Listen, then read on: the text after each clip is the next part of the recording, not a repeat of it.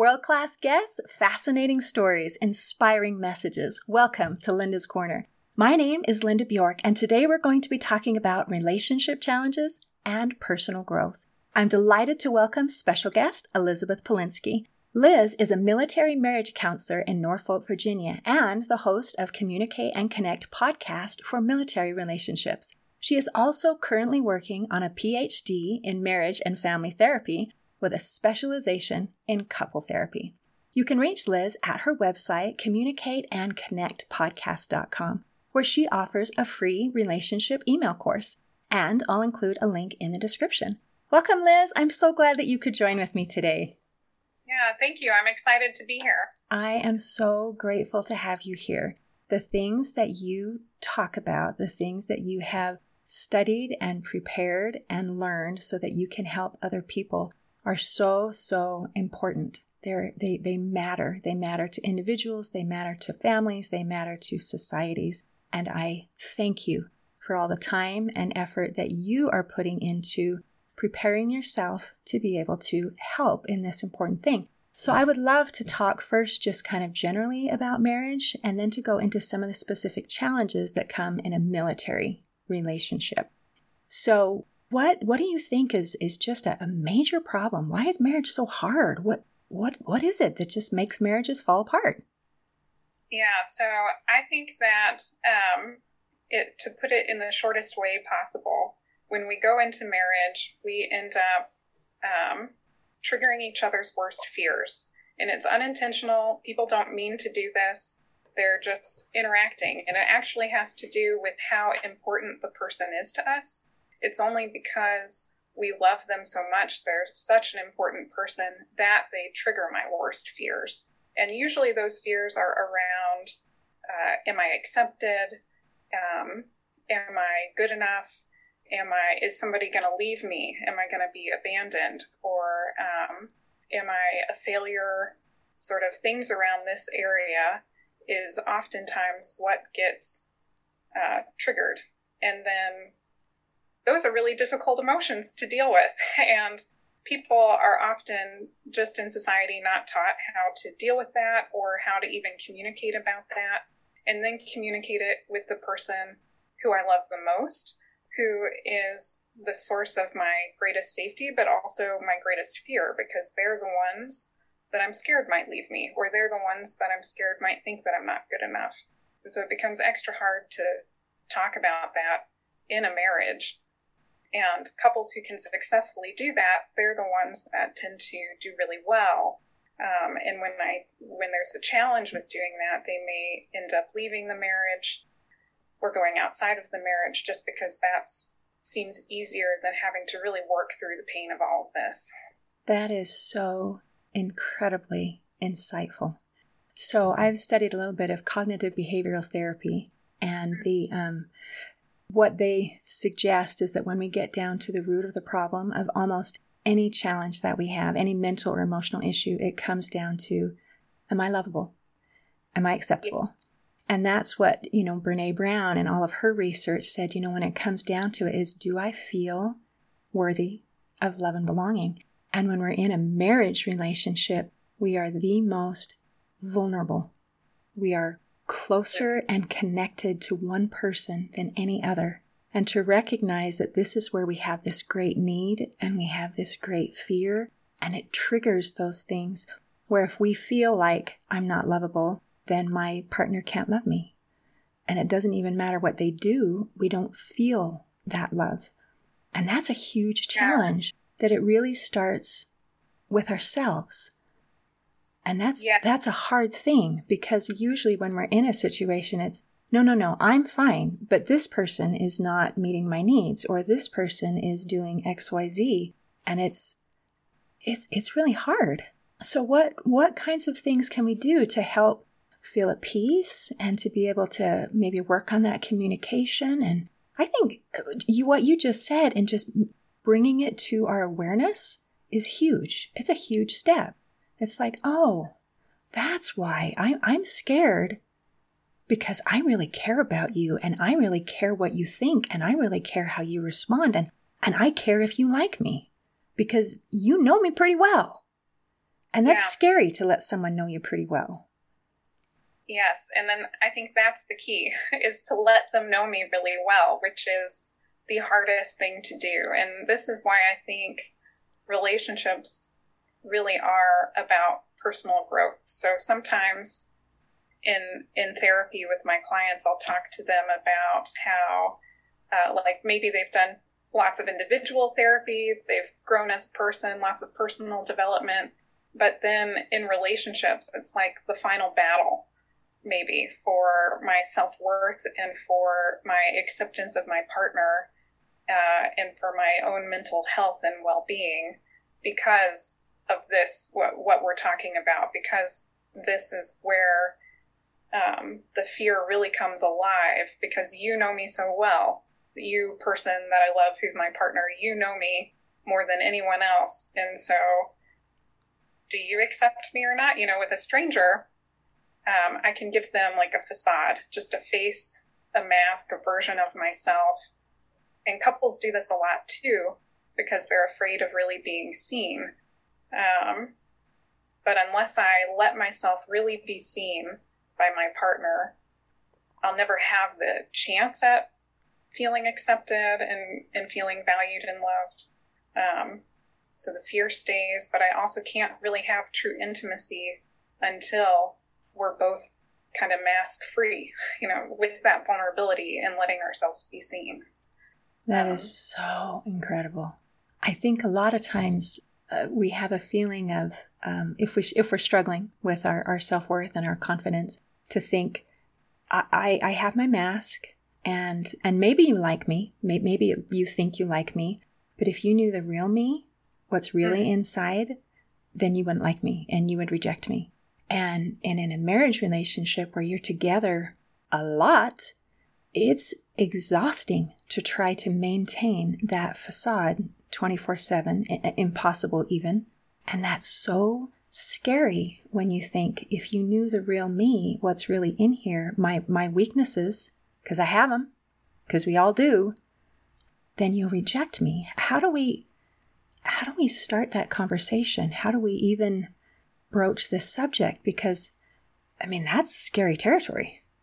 It is very scary territory. Um, yeah, I usually tell people, like, let's go from the shallow end of the emotional pool towards the deep end. We don't have to jump into the deep end Oh, right away. thank you. Okay, so what's shallow? Where can we? Where's some shallow Yeah. water where I can? Um, shallow might be saying like, um, I do get angry and critical when I feel like you don't care. That maybe is more on a, a shallow type of end versus just now in this conversation. Um, I felt like I wasn't good enough and that maybe you would never accept me. Like that would be a really deep end type of statement to have. And so, so I think what you said actually uh, a few moments ago, maybe the first step is even just bringing it into awareness because you're right, couples do do start off, and and it's because it's so painful. Deep down at the core, it is really a, a very scary, painful thing to think I'm not going to be loved or accepted.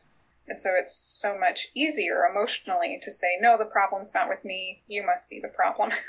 Um, Definitely. yeah so the first the first step i think always maybe for any type of personal development or any therapy or anything really is just increasing my emotional awareness and what is going on inside of me trying to shift the focus from what is my partner doing wrong or what are they not doing enough of to okay regardless of what they're doing, what is it bringing up inside of me that is challenging to work with? I think that's a beautiful place to start. And I think a lot of times as we're coming into a situation, these kinds of deep introspection, we don't have the answers. It's like, when you do this, I feel this way. Why? I have no idea. I have no idea why. I, I just know that when this happens, I get this response. And so to be able to do that personal development and say, okay, why? Why do I have this response? Where is this coming from? I think that life is lived forward, but it's understood backwards. Sometimes we have to look back and find out, okay, where is the source of this? This is this is triggering me. and I don't know why.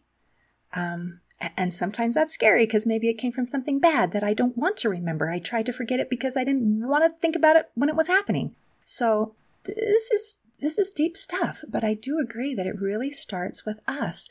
Sometimes we hope, we hope that there's um, the pieces that are missing in us that someone else is magically going to fill, and then everything is going to magically resolve.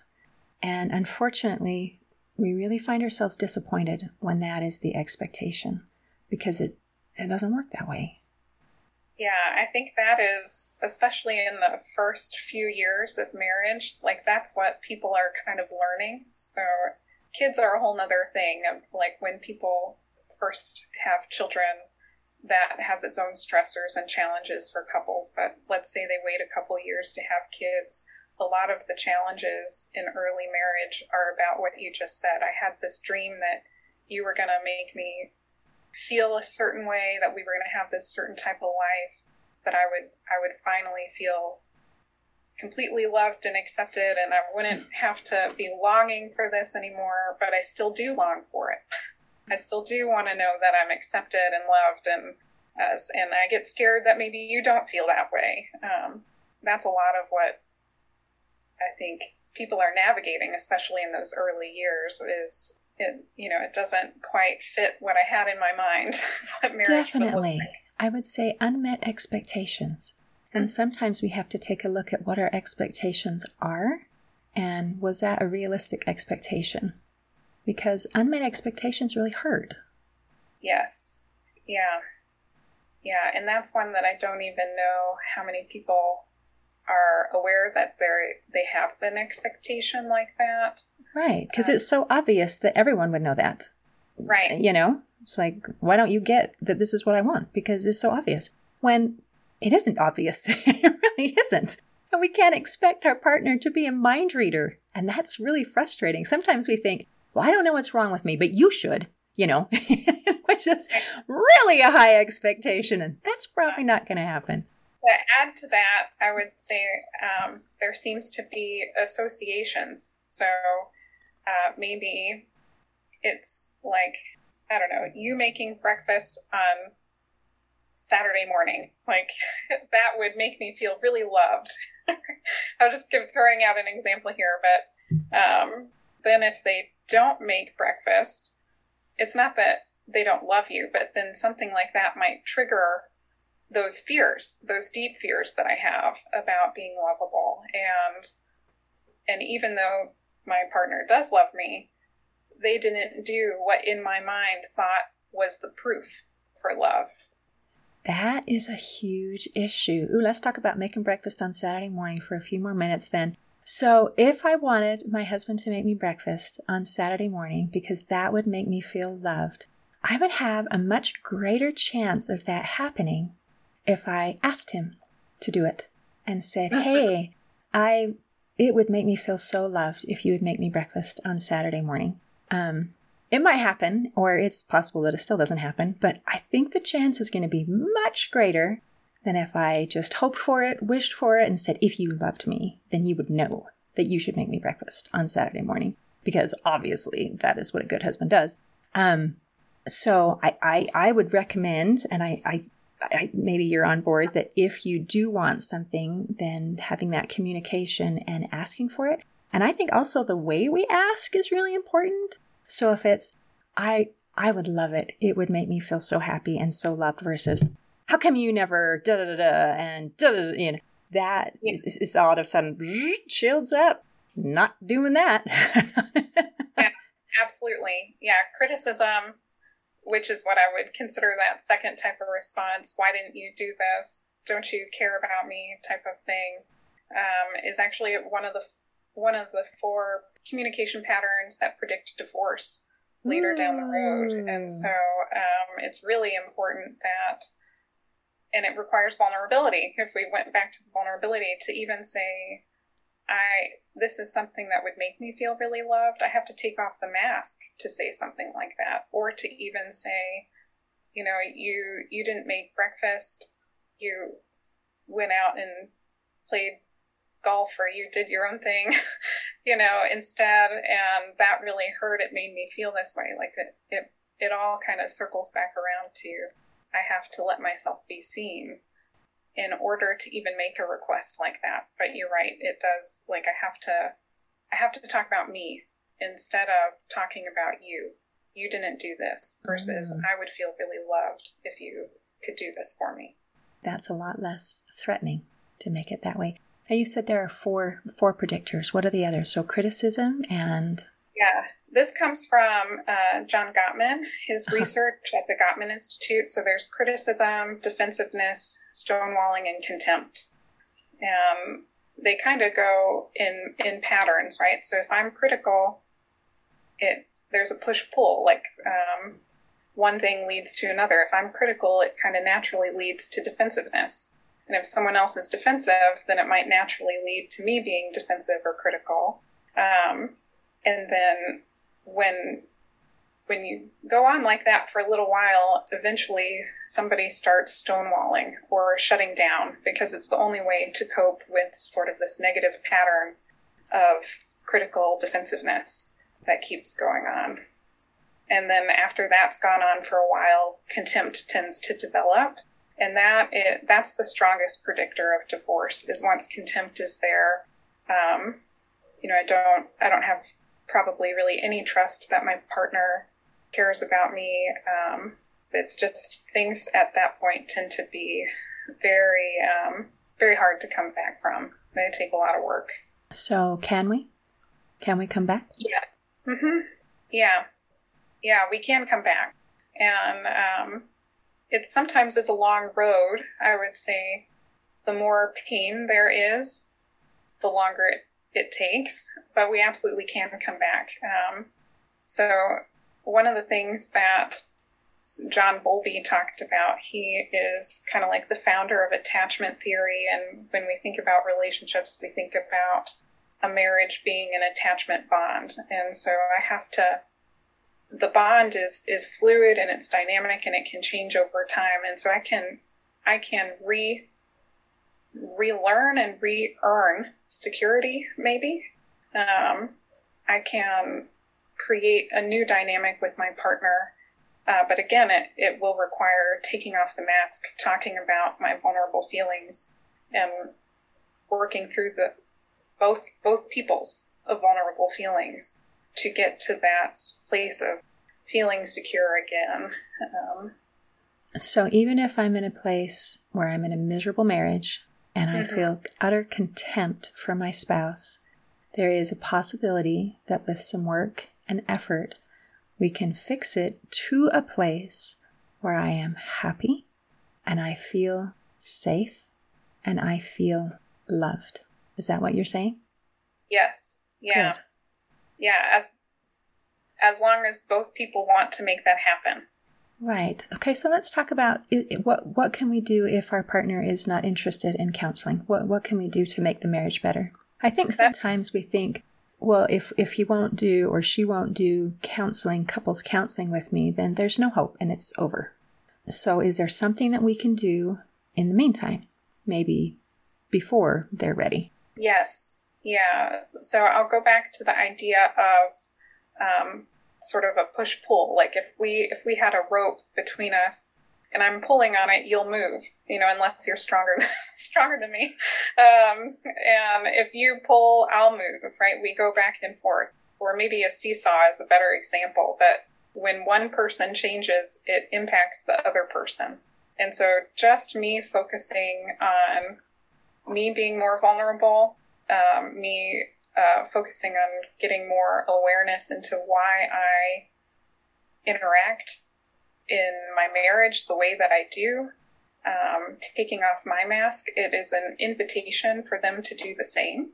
Uh, and they, even if they don't, even if for whatever reason they can't take off their mask, they will likely be responding to me differently because I have changed how I'm interacting with them. Okay. And that sounds so scary when you talk about here I am, I'm in a situation where I'm feeling unsafe and, and I need to be vulnerable. So I might maybe even tweak that just a little bit and, and say, as we're working on our personal development, perhaps the first person I can be vulnerable to is myself and Yes. say, let me let me become aware of what's going on in my head and figure myself out before I'm ready to share this with my partner. Let me put myself in a good place, at least a, a better place than I was yesterday, and then start from there. I, I, I would not feel comfortable as a first step just saying, Blah, here I am. Right. and that's probably not a wise thing to do either because uh, maybe again like go shallow then then to the deep end i have to first feel safe enough. Yeah, give me the kiddie pool, like that two inch little splash pool thing for a minute here till I'm until I feel safe. exactly. I can't go deeper. My Mhm. my body actually won't let me do that um, because i don't feel safe. I have to have safety first before i can be more vulnerable.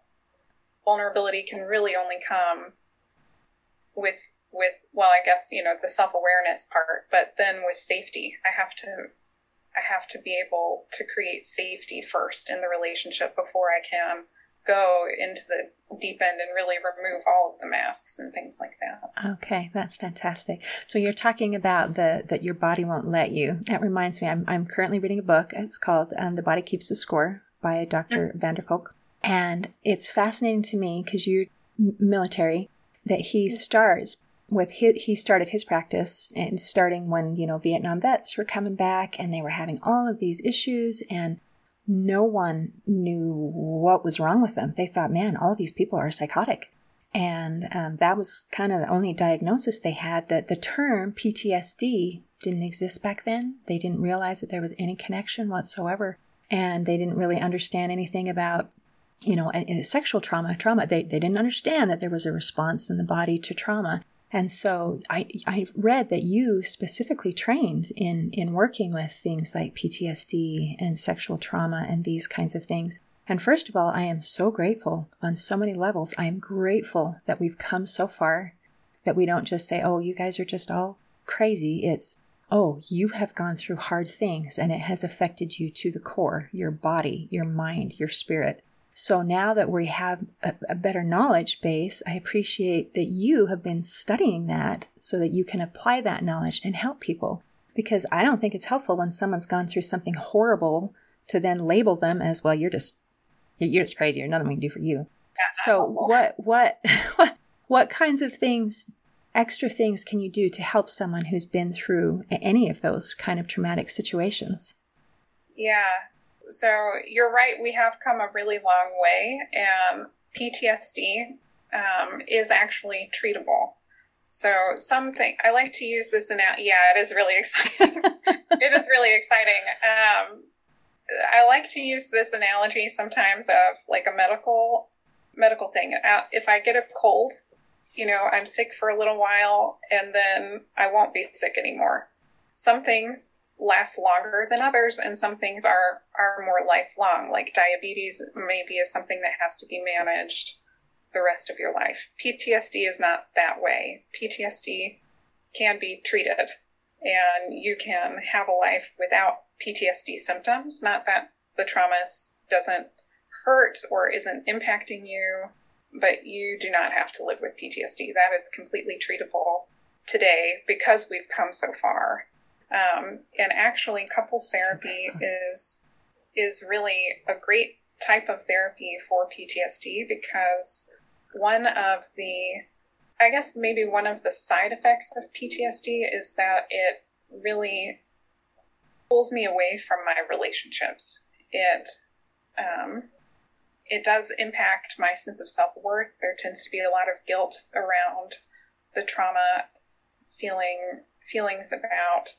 am I good enough? Am I not good enough? And my marriage relationship actually can be a really big resource for healing in healing the trauma and what happened and how that impacted my view of myself as well as how I view the world and do I view the world as safe or not my partner can be a place of safety for me and so yeah, there are definitely very good and strong and probably the gold standard treatments are individual counseling for PTSD.